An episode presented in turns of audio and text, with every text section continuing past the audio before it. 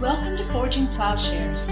We hope you enjoy this conversation and are challenged by it. Please stay tuned at the end of the podcast for a short message about our ministry. In this podcast, Matt Welch and I interview Brad Jersak. Brad is a groundbreaking theologian who has developed an understanding of the nonviolent atonement, of the peaceableness of the New Testament, and has written extensively then on the focus of theology, or the, the focus that it should be on Christ, on Jesus as the hermeneutic through which we read the rest of the Bible.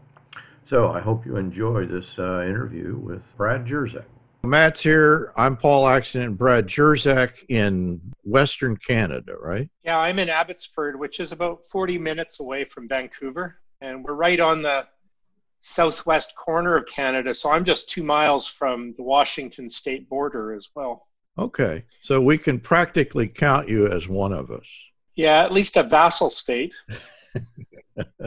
so I guess I was just going to say that I guess I, I really appreciated kind of where you're coming from, moving from. I couldn't figure out if it was more of like a charismatic beginnings, but all I can tell you is a little bit about myself. Is I've been a Christian for about 13 years. I didn't grow up in the church, but I became a Christian in 2006 um, through the the Christian church, baptized into you know sort of out of Calvinism. I studied Calvinism for years uh, as a teenager. Uh, in my early 20s, I my dad was a Calvinist, you know, and I so I sort of learned the system really well and was you know D. James Kennedy and R.C. Sproul and read all those guys and really understood it and uh, was a heroin addict at the same time. so I was really good at the theology. I knew it all, but I was you know I was getting high and and uh, reading you know Sproul or whoever. So you know we always always say here that bad theology can kill you. You know, quite literally. Bad Matt's theology. my Matt's my poster boy for bad theology. I always use him. Yeah, that's, that's hilarious. Um, long story short, I ended up going uh, and studying uh, a small college. Uh, Paul was my major uh, professor, and we read uh, "Stricken by God" back in probably oh, I don't know 2007 or eight or something like that. And we were all taken with it because we were kind of working out our you know nonviolent notions of, of who this God revealed in Christ must be. We were already reading Moltmann and some other people. We were kind of trying to you know so your your work was like a gift and so we appreciate that and appreciate you ha- you know having you on to talk with us. But um, kind of like my own trajectory was it has been sort of out of calvinism and then into the the christian church. Um, i've been doing that for a while and now i'm uh, in the process of becoming uh, eastern orthodox. So we have kind of a similar journey i think in that. I just want to start out by thanking you for for coming on the show and then maybe uh, paul can can talk a little bit too about uh, you know where he's coming from I think we're both focused, not that we're going to limit it to this, but your most recent book uh, that Matt and I have both been reading through it. Uh, more Christ like God. Let me tell you a story. Jason Rodenbeck said that I absolutely had to say this. It's not a it's not a wild tale, but I had found your book, Stricken by God, and Jason was here. He was working in the same little college, and he was at that time a kind of nationalist, you know, a typical evangelical. I pointed him to Stricken by God, and he read it and later went to another college where he became a professor of theology. And he used your book, uh, that book, as a text in the class and became thoroughly saturated in the book. And I had to admit to him that I had read your introduction, but I had never read any other. I knew what the book was, but so he, he became thoroughly acquainted. So uh, you had you had a huge uh, impact on him too. Yeah, I tried to cover everything in the intro. I thought I thought that did it. Can yeah. you tell us, run down for us a, a little bit, Brad, about your journey? spiritually? Sure. So I grew up in a conservative Baptist home for the first 20 years and learned to love Jesus, the Bible, sharing my faith, and all of that good stuff, prayer. Uh, but also, the context was dispensationalism, was, um, you know, the traveling evangelists got really into sort of the left behind Armageddon stuff back then. I went to a conservative Bible college after that. And by the time I was done, um, my wife, I was married to Eden and my wife's church. Bethel Mennonite called me. So I ended up becoming an ordained Mennonite minister. And that's also where we began to encounter the Holy Spirit and sort of took on a small c charismatic openness, at least, and a good relationship with the vineyard folks, and also a lot of experience in inner healing work in those days. And that's when I began to really see uh, the nature of God as nonviolent, even as I was struggling through the issue of uh, penal substitutionary atonement and eternal conscious torment, all the retributive things, right? Um, it wasn't adding up. Even though my Master of Arts thesis was a defense of penal substitution. Mm. Um, after 10 years there, we planted a church that was really focused on people on the margins, uh, people uh, with disabilities in full time care. That was about a third of the congregation. a lot of addicts, the poor, and so on. And again, we would just see how Jesus works with these people. And if Jesus is a revelation of the nature of God, then I needed an upgrade in my theology. And so by that time, I had a, you know, a four years, four year bachelor's degree in biblical studies and an MA in biblical studies and a master of divinity on top of it. But most of what I knew about God uh, was happening in the front lines of pastoral ministry. And so um, it all began to unravel on me. And, and um, during those years, I met Archbishop Lazar Puhalo in 2003, and he's an Eastern Orthodox monk, and um, he helped me walk through the strands of my atonement theology, and ultimately uh, was my mentor at the time when we wrote "Stricken by God." I sort of sat at his feet for 10 years and just learned from him, but I also continued pastoring until 2008, and that's when I stepped down. Um, we had a lot of tragedies that year, and I just my nervous system couldn't help it. So my wife stepped in as the lead pastor, and then I retreated uh, from that kind of responsibility into PhD studies. And um, that's when I did my PhD in theology and really went further on this whole idea of, um, uh, you know, what is the cross about? And then finally, uh, I graduated in, in fall 2012, and that's also when I joined the Eastern Orthodox Church officially. And so I've been fellowshipping there. I'm one of the monastery preachers. I'm a reader, which means we also I do chanting and stuff like that. Um, but in terms of vocation now, I'm I, I became an academic. Um, I taught for a while in England uh, by commuting modular programs, and now I'm the dean of theology and culture at St. Stephen's University in New Brunswick, Canada, also a modular program. So that's where I'm at these days. And a lot of that journey then um, gets recounted actually in in the book you're reading now, More Christ-like God. And in case you didn't know, the sequel has just come out, A More Christ-like Way. And so now we're we're talking about how Christ reveals not only deity, but also humanity, what it is to be human. And we call this the Jesus way. And so hmm. that's the latest in my life. That, that's my elevator speech. I'm curious. It seems like that from stricken by God and through your passage through the Mennonite faith, that peaceableness and nonviolence are at the heart of the gospel. Am I correct? I believe so. Um, it is called the gospel of peace.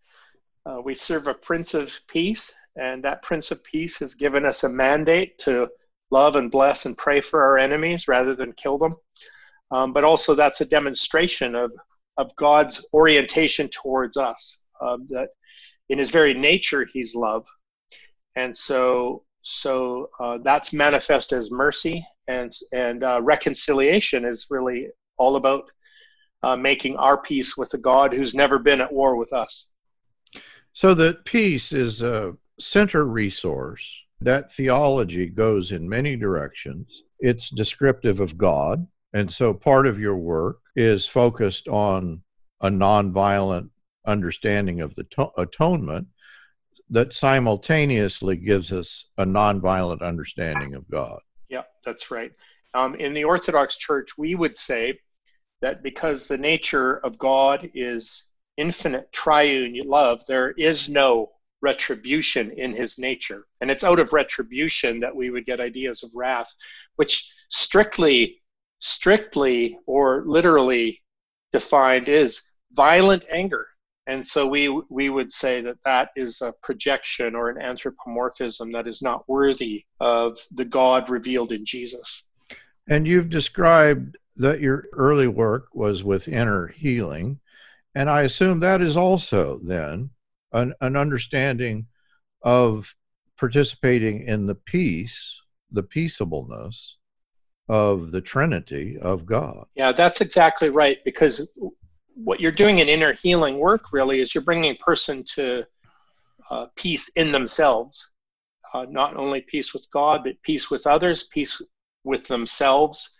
And so we're not just addressing violence with peace, we're also addressing things like um, the need for healing of our wounds and, and how peace addresses anxiety in our souls and especially when our hearts have been torn and divided, how uh, how we come to integration and wholeness, and all of that would be peace building work, I would think. And so here's the question: For me, this is the very heart of the gospel, and I have yet to find a tradition, either east or west, that embraces an overt nonviolence as a necessary part of our apprehension of who Christ is and who God is. Am I mistaken? Is that an understanding that you think is there in the um, Eastern Orthodox tradition? Um, I would say the earliest of the church fathers, let's say up until the early 300s, would have been fairly consistent about that, I think. Um, the only time they would use metaphors of violence would actually be the the overthrow of death itself. And so, um, in, in, those first three centuries, you know, really, uh, they believed in the new kingdom that Isaiah foresaw, where we would not only uh, beat our swords into plowshares and our spears into pruning hooks, one of their favorite passages, uh, but also that Isaiah says we won't even train for war anymore. So those who were in the military were generally called out of it, and not only because of the violent end of it, but also because of allegiance to empire and militarism and all that. So, so I see that stream in those very early writers, and it gets compromised in the fourth century when they kind of get in bed with the emperor. Um, later, I see it in movements uh, like the Anabaptists who become the Mennonites and and uh, and in the Quakers. But you know, it's interesting then because you you think of these little groups that are called pacifists. Um, in the early days, they would have been called Christians. so, right. Um, and even in the Orthodox Church, you know, while while I love my nonviolent God, um, that's a movement that's been very vulnerable to nationalism and to blessing fighter jets and to you know and and so i just see tremendous hypocrisy in that except among you know pockets like uh, jim forest in the orthodox peace fellowship or dorothy day in the roman right. catholic right. workers movement it's far too rare yeah i guess i'm just disaffected from any institutional understanding which would not embrace as part of its core understanding of the gospel nonviolence. I guess I wanted to ask Brad maybe in a more a bit more of a provocative way. And remember, I'm coming from a from a background uh, being a Calvinist many years ago and being you know nationalistic, just as you were talking about with Jason earlier, and and things like that. And one of the things I think that Brad does really well in his book is he's basically arguing that Jesus didn't come to save us from the Father but that he came to save us from, you know, sin and death. I guess I'm just wondering, in light of our conversation, with you know, there there is sort of this idea of God that is retributive. He's violent. He's angry. He's um, he requires a sort of a blood sacrifice. And Brad goes to great lengths. And by the way, I would highly recommend a more Christ-like God. I think it's a great uh, work.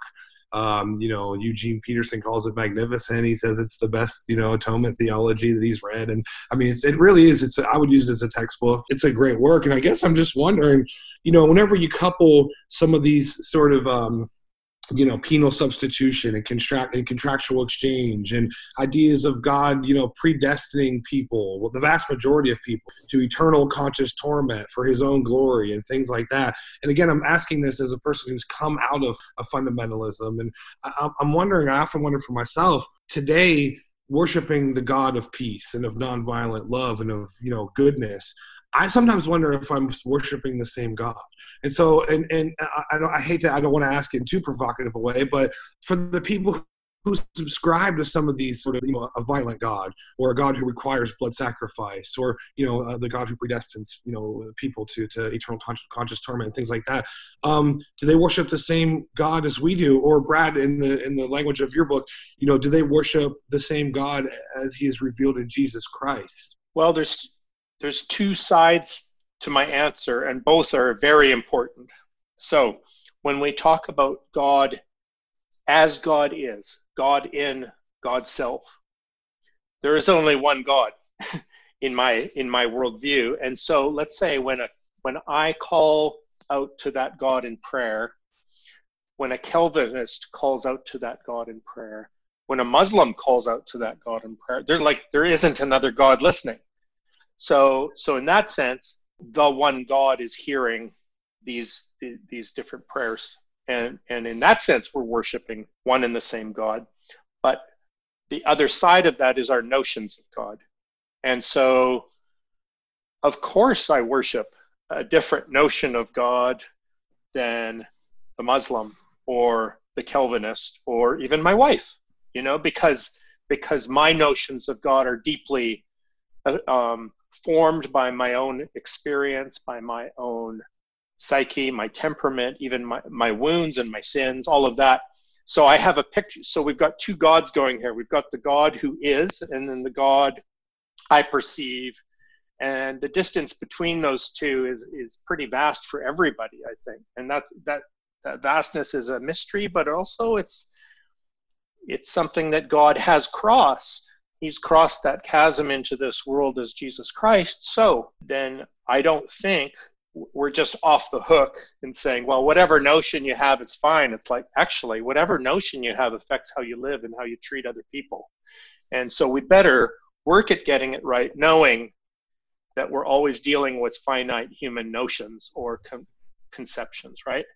So when I think about, I too, I was a hardcore five point Calvinist in, in like the late 80s. And um, wow, I remember the coldness of that because it meant having to say things that like that it would be good and glorious for God to predestine some to eternal conscious torment in a lake of fire, even apart from his foreknowledge of what their choices would be. And and then I just began to see how my conscience could not handle what that required me to do with particular scriptures. Like he's not willing that any should perish but that all should come to eternal life. So I know what we did. We said, well, he's not willing that any of the elect should perish, but that all of the elect should come to eternal. And I knew for sure we were violating scripture, and my conscience couldn't bear that any longer as those kind of texts began to stack up and we were forcing our system upon them. And I was still enough of a Bible worshiper to, to, to just say, not okay, I'm walking away from this thing. I think uh, Matt's question is kind of a problem for all of us, and we've all been on a journey.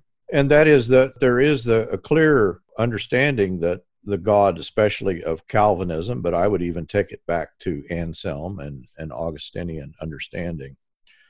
And so I think, let, let me see if what I'm saying is something you might agree with. And that is that, well, clearly God is bigger than our conception of him. And he can work then in and through our misconceptions.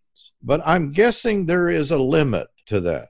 Yeah, yeah, I, I would think there is a limit to that in the sense that, um, let's say, he does not coerce us into particular actions based on our misconceptions or conceptions, right? And so if I have a misconception about God and he says, uh, love your enemies, but my, my misconception co-opts God and the scriptures as warrant to be his agent of violence, then um, I am not surrendering to God as he's revealed himself in Christ. And in that lack of surrender, he actually consents to that. And then, and, and then um, that, well, look at the world. It's just a, right. it's a mess. And, um, and it is because God, uh, he consents to our authentic otherness, even when it's toxic and violent. um, he also participates in it in the sense that he becomes our victim every time we do that. Every time we present him as, uh, you know, as if the blood is on his hands or something like that. And it, mm-hmm. and and so those misrepresentations are a kind of re-crucifixion, I think, of the Son of God. And and so these are the limits uh, uh, that you're talking about, in my opinion. You know, I worked for 20 years in Japan, and I can have a certain degree of appreciation for Japanese thought or even forms of Buddhist thought. But I also understand, you know, that there is a limit to which God can reveal himself or work in that. And so he's probably not going to be very well known in Molech worship. He's probably not going to be very well known in a Christianity that has more or less duplicated Molech worship. Yep. And so I guess this is actually the, the question that it seems that we in fact are infected that the church or what is evangelical Christianity is closer to Molech worship than it is to the faith of Christ. Well, we get the name right at least, but you know, um, how is what you said true? It's true in this sense that the essence of pagan religion, like Molech worship, for example, it was always about manipulating the gods through appeasement, sacrificial wrath appeasement. And that's basic to Molech worship, it's basic to Baal worship, it's basic to all uh, paganism. As, and I'm not even using the word pagan pejoratively, it's just, let's, you know, those religions that would be uh, fascinated with child sacrifice or even animal sacrifice, although the Jews do some interesting subversion around that in, in, in the Old Testament. But yeah, it, to the degree that you're treating God as this volcano, volcanic anger that needs mm-hmm. that needs his, his pure virgin to settle him down. Um, that it, that snuck into Christianity through the word propitiation, which is a brutal mistranslation of what's intended, I think there. And that's even how I was taught it at the MA level. Think of a volcano.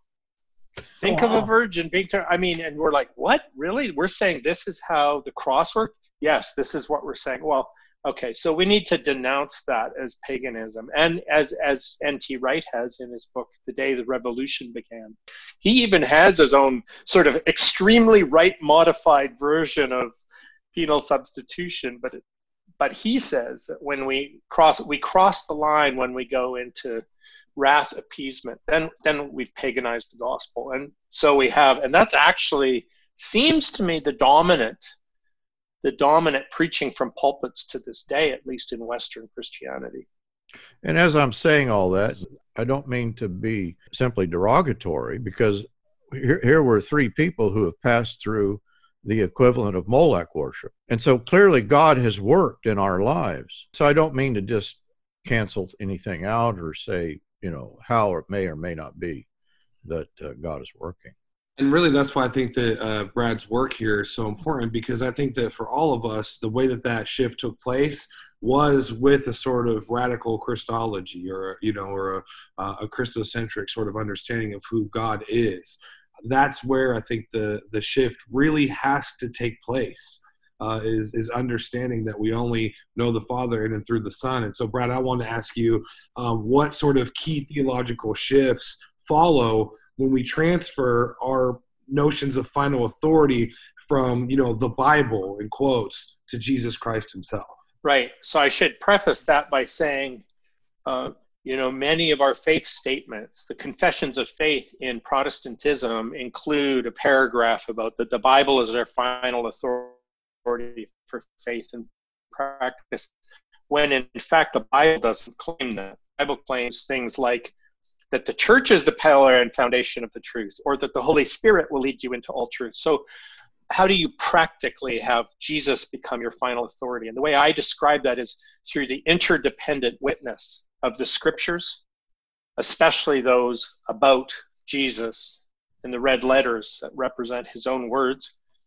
And second, uh, the tradition of the church that summarized the gospel um, as a canon of faith that we see in, let's say, the Apostles' Creed and, and proclaimed in, in these creeds, who do you say that I am? We say that you're the Son of God, the eternal, co eternal with the Father and the Spirit. And then, third, so we've got, what do we have? We've got the, the, the, the scriptures, the body of Christ, but also the Spirit of God. He's given us His Holy Spirit. So the, the interdependent witness of the scriptures, the church, and the Spirit come together to focus in on what how we might see Christ practically as our as our final authority.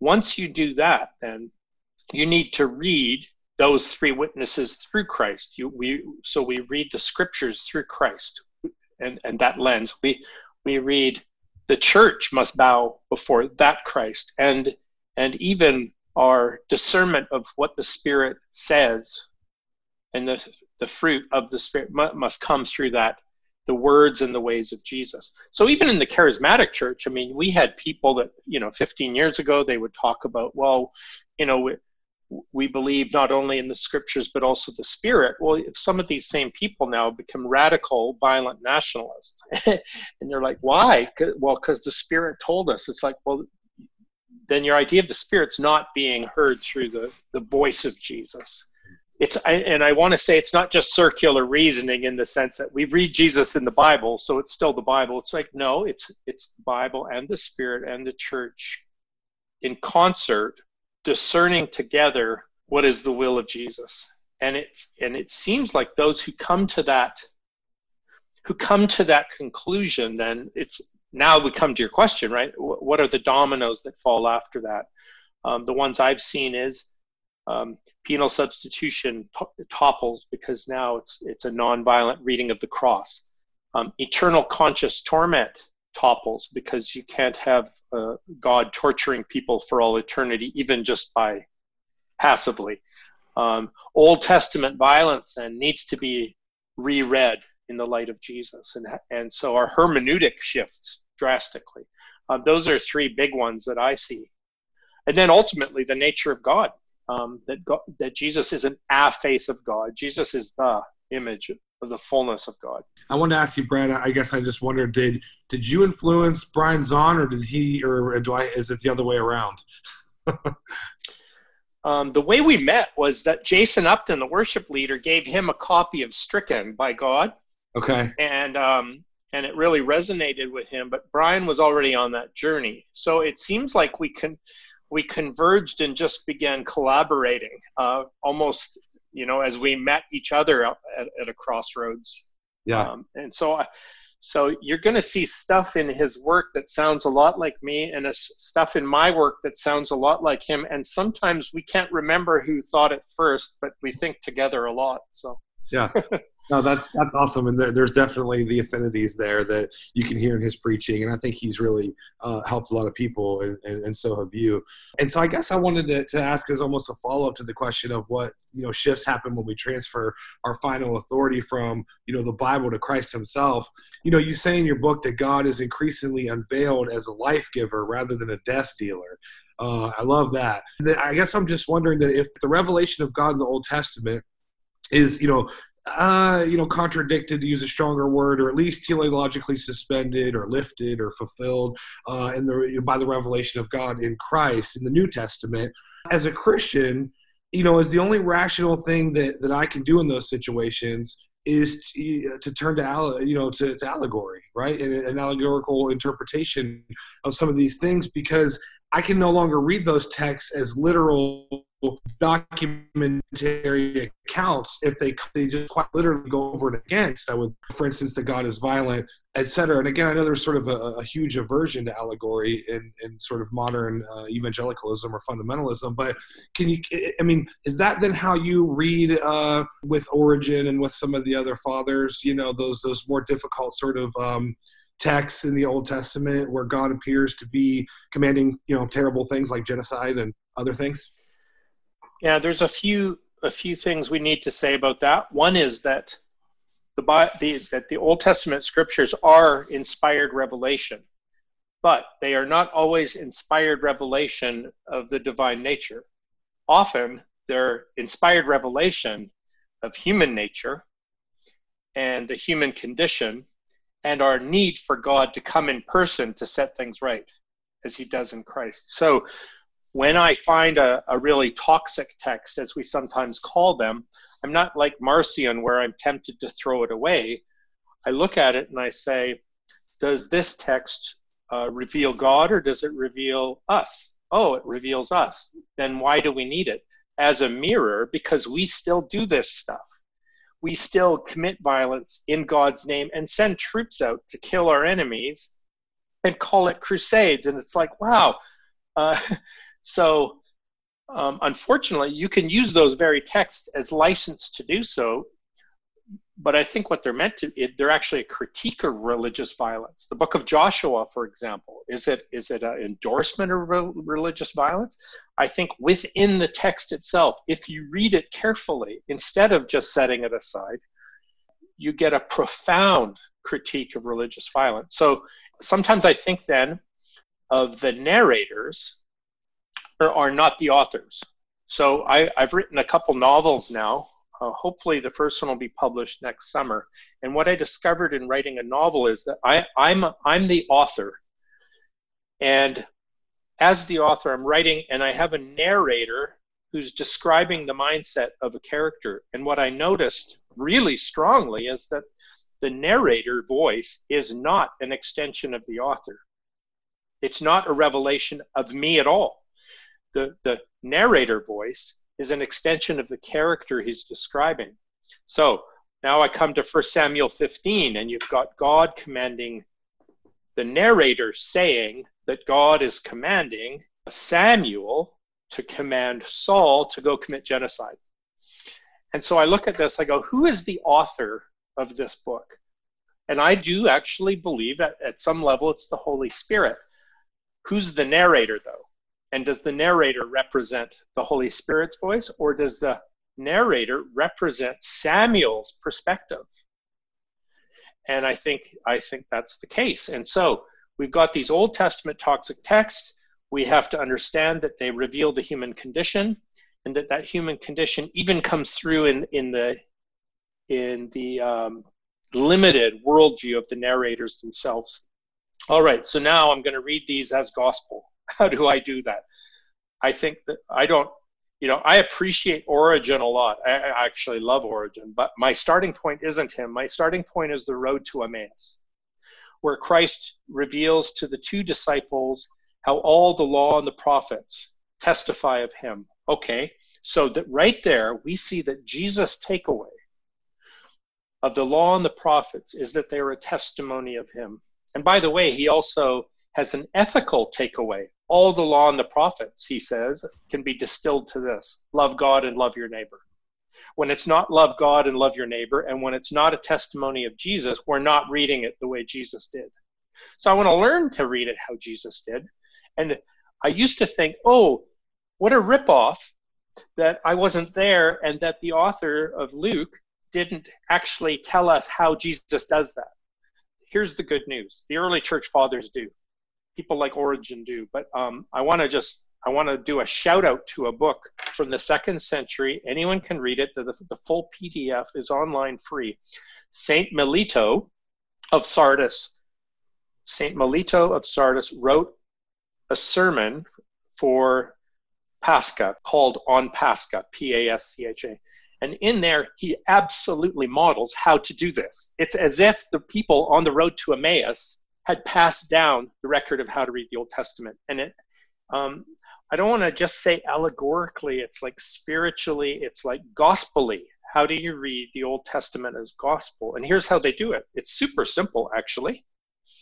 You read the stories, fact or fiction, as prefiguring Christ. How do they prefigure Christ then is the question. Okay, so if somebody in the story is suffering, like Joseph, their sufferings are prefiguring the sufferings of Christ. If the people of God are persecuting someone and dominating and hurting them, how does this prefigure Christ? Ah, it is because it is him that we were persecuting and dominating and, and oppressing. And then and you just i found about five or six different categories like this. It's like oh my goodness when you see it simply as prefiguring oh victory when the people of god have a victory even if it's ugly and violent it's prefiguring the spiritual victory of christ over satan sin and death. And so there that is the allegorical reading but it's it's a prefiguring that answers this question. How is this about jesus? Because he says it is. Um, if there's another way to read it that doesn't do that, it's it's just not a Christian way. And so, as Brian Zahnd would say, we're not welcome into the Old Testament without Jesus as our sponsor.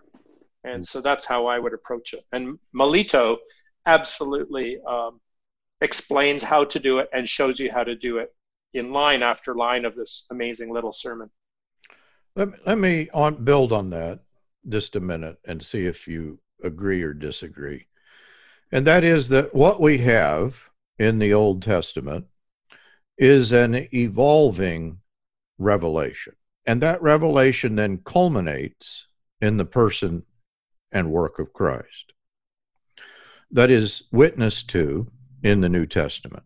But that revelation, though it is complete in Christ, the apprehension of that revelation we can see even in the New Testament and in the first church, though we have in Origen notions of nonviolence, in Tertullian, you know, a similar idea, churches both east and west, we still have an understanding, yeah, they got it, but they also didn't get it. That they missed issues like slavery, they missed issues like the treatment of women. They knew the gospel was nonviolent, but they did not yet recognize the depth of violence of the world that they were participating in. And so I think we often imagine we can go back to some sort of golden age. But in fact, the kingdom is an evolving apprehension of the revelation that we have in Christ. So that even today, as we're talking, I suppose that no one is going to use the illustration that Origen used to depict the punishment of God. Well, that's like when you beat your slave. There's something kind of wrong there with the picture of God.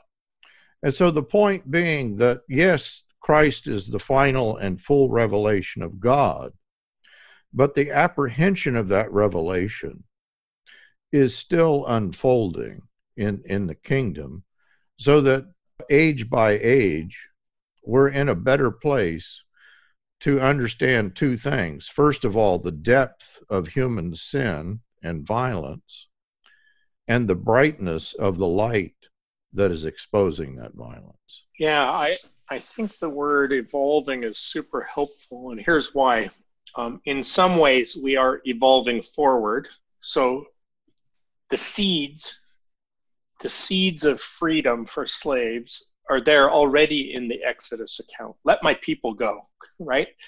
Um, they're still working it out in the New Testament, and I think I think subverting slavery subtly in books like Philemon, it's just a justification of it. It's it, it's actually going to blow it up from the inside, and yet really see any resistance to it until there's you know there's maybe one mention of it where where Gregory of Nyssa pushes back, but honestly, like we don't kind of get it until the last hundred years. Um, but I, I think evolving is also helpful because we also mutate, and not all of those mutations have been progressive. so, for example, then in the early church, it was more nonviolent, and then it, it mutates by uh, becoming the religion of the empire. And I imagine if we think about it today and we look around the world, um, there's some things where I think we understand, but maybe we're willful. For example, with slavery, no one would use the Bible anymore to say that slavery is right. And yet, probably slavery is a bigger problem than it's ever been. Yeah. Um, I would say that we've had a regression but it's sort of two steps forward, one step back. Um, the regression around evangelical nationalism right now is, is mind boggling and um, feels medieval to me. So, So I feel like we're evolving. We're evolving, but um, I, I, feel pessimistic in the moment about about what some of those mu- mutations have brought about. I'm not a progressivist in that sense, and I I almost do see the fourth century Christology as a golden age, and we hmm. we're losing track of that again now. Um, but what, but there are ways in which we're beginning to see, let's say, the radical inclusion of Gentiles now extends to radical inclusion of the LGBTQ folks, which was unheard of even among like non-Christian society 30 years ago. So something's up and um, we have to discern whether what's up is the spirit of the age or spirit of Christ. It's not always obvious to us. Hence the polarization. yeah. So if you have enjoyed part one of this podcast with Brad Jersak, indicate this on social media. We very much appreciate your pointing others to the work that we're doing. Also, you can visit our Patreon page and look at the various levels of support, or you can donate through our website. We are an independent ministry dependent on donation. Look for part two of this conversation with Brad Jersak next week. Thank you for listening to this episode of Forging Plowshares.